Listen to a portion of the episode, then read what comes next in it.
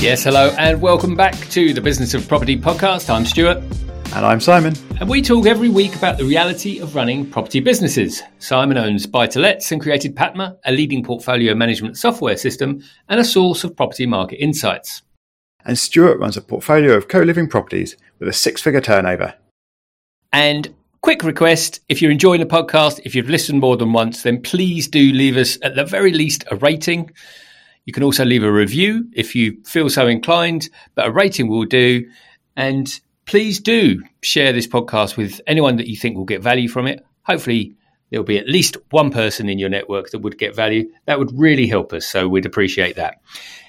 Now, we're going to start this podcast with something that we sort of touched on two podcasts ago when we were talking about the five big risks you need to think about when scaling your property business. And it led me to a mini rant around the fact that a lot of people say that you need three to six months worth of costs saved to be, I guess, financially viable and to to to de-risk yourself. But before I head into my rant around that, Simon, how do you approach this in terms of having a what many people call a buffer within your property business? Very unscientifically. I certainly do not think what are my costs every month, and now let's multiply those up by three or six, and let's make sure that that, that amount of money is on standby. My my approach really is is much more sort of finger in the air. So uh, I know that my my property portfolio is cash flow positive every month, and I also know that I need a little bit of buffer in there for some of the annual expenses things. So we, we mentioned a couple of episodes ago. People can obviously go back and listen to, to more details on that. But it really is just sort of how much do I feel would be a reasonable buffer? And obviously, I know it's got to be more than the, the annual insurance renewal, for example. But I also sort of feel it should be probably in the region of a sort of a boiler replacement level with a little spare for, for other bits and pieces here and there. But but yeah, that, that that's all all the, the, the level of thinking I've put into it really. Although just just on the, the boiler repair sort of sideline or distraction, I, I was most put out by you you mentioning how much a boiler repair or boiler replacement, should I say, cost you recently do you, want to, do you want to just share your, your boiler replacement figure recent, for, from your recent uh, activity? Yeah, boiler repair, a boiler replacement for a, with a five year warranty was slightly over seventeen hundred pounds. Okay, so the, the, this just sounded like a, a really small number to me, and when I was looking at replacing a, a boiler last last well, end of last year, beginning of this year, I was getting quotes in the sort of two and a half thousand to three thousand range, and and I was deliberately trying to go for a, a slightly more efficient boiler and a, a ten year warranty and and things like that to to hopefully keep it as hassle free for as long as possible. But even so, that's that's a, a big difference. Thinking that it, it might be sort of a thousand pounds more. Well, I'm a bit concerned that my plumber will hear this podcast and jack up his prices once you've said that. Well, can they though? I mean, it, do have you actually just found a really cheap plumber, or is it just one of those regional differences? Because it's something that I I have mentioned numerous times on this podcast is that no matter where you invest, replacing a boiler costs about the same because it costs about the same to actually buy the boiler wherever you are and and that is sort of a, a downside or a risk for investing in cheaper areas because yes, the property is cheaper, but that means that the rent is also lower, and that means that the the sort of raw pounds that you have to to play with, your profit or whatever, is smaller. And then when you're buying things like a boiler, which cost the same wherever you are, supposedly, it means you you it takes a bigger percentage of your your rent, your your profit or whatever. But but am I wrong? Is it is it just that because my property is in the southeast, I'm having to pay an extra thousand pounds presumably just on labour costs. Could you go out and find another plumber in your area just as cheap? Yeah, I, th- I think I think it is largely driven by labour costs, and and I, and I think that because you know I have a flat in Kingston and I have a flat in Croydon, and I know for a fact that if I get an electrician to one of those two places, he's going to co- he costs more, and we do we've done some very similar works, both in London and in the southwest, and I can tell you that the again I don't want to say it too loudly because I don't want my uh, great southwest tradespeople to start adding greater margin to it, but the costs are there's a big differential there. And I mean, obviously, in terms of cost, I think the the, the big, great thing now is obviously as you've done, you, you, can go online, you can find the costs of boilers and things, and actually do your own sums. I, I think there's probably a difference as well in terms of the wholesale price that maybe tradespeople are able to get in certain regions of the country, and again, I've seen that in the north as well. So you know the, the the wholesale price of a boiler might be slightly different in London and the southeast than it is in the southwest. So I, I think I think there will be a combination of things there that maybe just equate to that thousand pounds that you're paying. So straight away, I'm thinking, how much does it cost to ship a boiler from from up north in the country down to down south? And could you actually buy it from a trade counter up north, and would it would you know, I don't know. Boilers are quite big and heavy, and and yeah. But it is worth looking at to ship around. And and I've quite seriously looked at getting one of my uh, tradespeople, so getting my local builder to come up to London to do some bits, and he's actually he's actually up for it. I think he he'd want a few nights away. He wants a few nights away from from. No, I shouldn't say that. Yeah, he he wants he'd like a couple of nights away and even when I factored in the cost of providing him with accommodation, possibly in one of my in my little flat, uh, that he still came out quite uh, competitively against uh, the London rates. But anyway, we've we've digressed. Well, I'm just sticking with the digression slightly. I, I, that can actually work, and and I have a a, a buy to let property in Brighton, and my parents have property in Eastbourne, and hence they have tradespeople that they use regularly in Eastbourne, and and it has actually been financially advantageous to, to effectively pay the commute time of a tradesperson from Eastbourne to Brighton eh, in terms of, of saving money over employing someone in Brighton who expects a higher rate. And that, they're both in the southeast. They're not very far away from each other. So, so yeah, it's it's strange and confusing. So, but anyway, you're right. We we were getting distracted, or we have gotten distracted. We were supposed to be talking about financial buffers, and and I, I explained how how little thought I put into mine. so how, how about yours, Stuart? Are, are you maintaining that ideal six month buffer? Well, anyone who listened a couple of weeks ago will know absolutely not, because I'm forecasting this month to be in the red, which means we don't have any money in the bank. And just to sketch that out for people listening that are interested, you know, my fixed costs per month are around fifteen thousand pounds. So that's that's not um, that doesn't cover repairs and maintenance, doesn't cover general expenses, uh, you know, uh, doesn't cover the energy costs. So when I talk about fixed costs, I'm talking about the cost to landlords, where we've got guaranteed rent agreements and mortgages. Just so just that alone is fifteen thousand a month. So then, you know, if I thought about throwing everything else in, we're probably talking around 25,000 a month. So if I was to build a buffer of six months, six months, that would cost me 150. I'd have to have 150,000 pounds sat in the bank. And I can tell you now, if I had 150,000 pounds sat in the bank, well, for a start, my wife would be tugging my arm for a holiday, which we haven't had for a while. But it's just not feasible. So essentially, for me, that we just couldn't get to that stage. So I, I think, in my mind, at least, I, I'd want to have at least one whole month. That's that's probably the target to say, actually, if everything went completely wrong, could the business survive for one month while I sort things out? Now, it would be brilliant to get to three.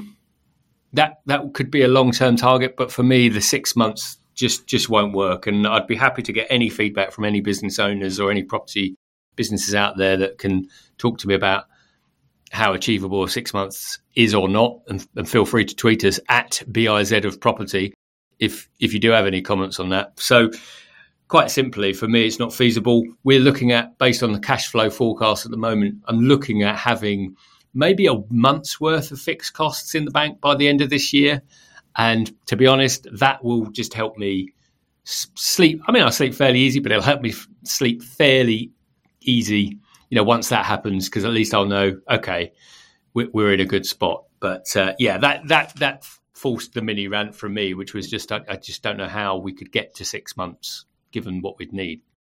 Exactly. I mean, as a business scales, that the numbers involved just get so big that, as you say, it, it becomes maybe impractical is the wrong word, but not a good use of funds. so, I mean, if you're if you've got a small business and you, your expenses are five hundred pounds a month, then to have I don't know three thousand pounds in the bank that that's, doesn't sound horrendous just because it's it, it's three thousand pounds. If you were to try and put it into a uh, a savings account or whatever, the, the interest you'd get on it would be would be fairly small. So it's it's not a sort of big cost having that money sat around in a, a business bank account which doesn't doesn't typically pay any interest. However, when you get up into the tens of thousands or over a hundred thousand, as, as your business might need to hold six months worth of, of expenses. I mean, that is now a, a big opportunity cost for holding that money. And it's, it's just simply not sensible to do, I don't think. Mm. And yes, you, you're guarding against perhaps, uh, in fact, I don't know what you're guarding against that could possibly create zero income for your business for six months. I mean, it's, it, it's just not practically imaginable that that would be the case. So I, I don't think it's sensible to to need to guard against that scenario.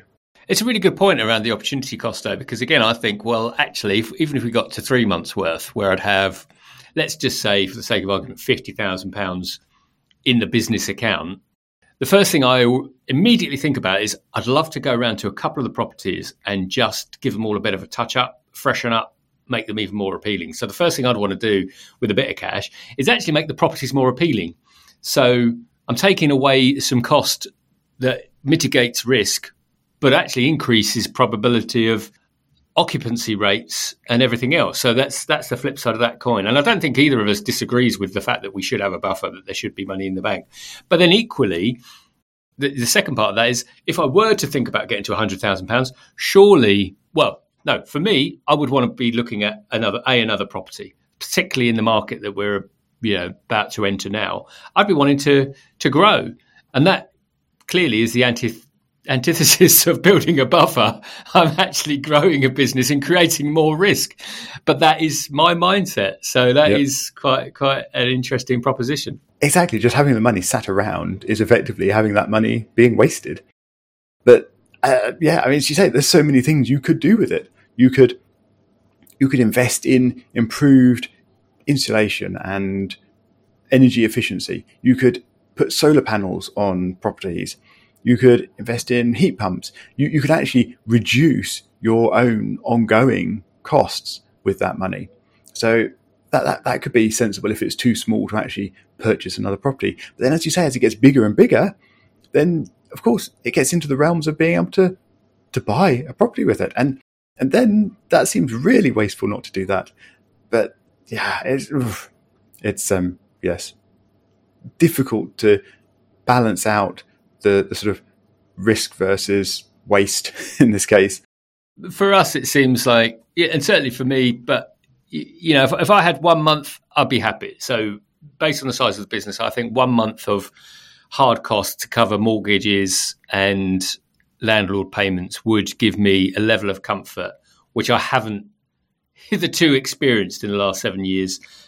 For the smaller portfolio, for the for the buy to lets, for me personally, again between one and three would be ample enough for me to to feel very confident. And again, I think for everyone, you just need to look at the history of those properties. If you've had them for for more than a year, whatever that number is, you can you can analyze that, can't you? And say, you know, so for my flat in uh, Kingston, for example, touch wood, that hasn't ever been void. You know, when it's been void, it's just been really where we've just been too slow to to advertise and fill it. So I would argue that you know over time that's ninety five percent full. The flip that hasn't flipped has stayed fully occupied since we've we've not flipped it. So okay, so I could build one to three months mortgage cover, but I know really that that's probably excessive given our experience with it and thinking that it is highly rentable. So I think, you know, in summary, what we're saying is, you know, look at your own experience, look at your own properties and just think what makes sense. I mean, that makes sense for us, but if you've got a property that, that's caused you a few problems, and I've got a couple of those in the portfolio, one where, you know, a boiler needs replacing, then the roof needs repairing, then, you, then you've had some good sort of guidance to say maybe you should have a good buffer uh, against that. So, you know, we can't say one size fits all, but you can make some educated guesses in this area. Indeed, indeed. I think the the overriding conclusion is you should definitely have a buffer, but we don't really know how big it should be. big enough for you, for Indeed. you individually. Indeed. So we've we've got a few minutes left, and and at the risk of blowing that budget excessively, I thought I might just mention concrete to you, Stuart. Why am I mentioning concrete to you? I don't bloody know, and I don't know why it's been mentioned to me by a bank. So, the reason Simon's raising this is because I got a text from a friendly broker the other day on a property that we have been trying to remortgage now, and it's been in the process of financing for I'm going to say three months at the time of recording, and the bank has been asking some spurious questions at best, all of which we've been trying to answer. The, the bank challenged that the flat became a flat in 1984, and for some reason the surveyor said that uh, it had been converted in 2018. I showed them photos that clearly depicted the kitchen when I bought it a few years ago, which was from the mid 80s. Uh, anyway, we've we've jumped those hurdles. The last text I've had now is that they want to know what type of concrete was used in the creation of the building? And and you're you're a building uh, expert, aren't you? So you, I'm sure you know exactly how to answer this. I did, I did. I gave them the typical building acronym, which was WTAF, and I'm not going to explain that really for anyone, but that was my actual response to the broker because I didn't know how else to respond to it. And as of this recording, I still haven't dealt with it because I just I've, I've now literally got my head in my hands thinking, uh, you know, I just don't know where to go. What are they expecting you to do? Are they expecting you to go and find the original architect and builder, or or maybe consult a, a structural engineer? I mean, I I don't even know what sort of category of potential answer there is to provide here. I mean. the, the very unhelpful thing that they said on the on the actual comment was maybe the owner could review the initial conveyancing documentation to find out what it was. So that is what I shall do because I am refinancing the property. But uh, yeah, it's not a question I ever thought I'd experience. It's not a question the broker has ever seen, and I'm not sure it's a question I'll ever see again. But you know, there's there's surveyors out there, and when they have their own brain farts, guess who has to waft them? Just um, out of curiosity, what, what type of building is this that we're, we're talking about? It's a mixed use building. It's um, office and residential. It's a mirrored building uh, in London. So yeah, that that's the type of building it is. I, I genuinely believe now that the, the surveyor is just creating issues to delay the refinancing of this property, the reasons of which shall be clear only to that surveyor. And as Simon's decided to finish me on a rant, I now need to walk away from the podcast and go and get some fresh air and have a walk around the block just to calm down. If this podcast has have been of any use to you, please do leave us a rating or review on your podcast player of choice. And other than that, we'll see you next week.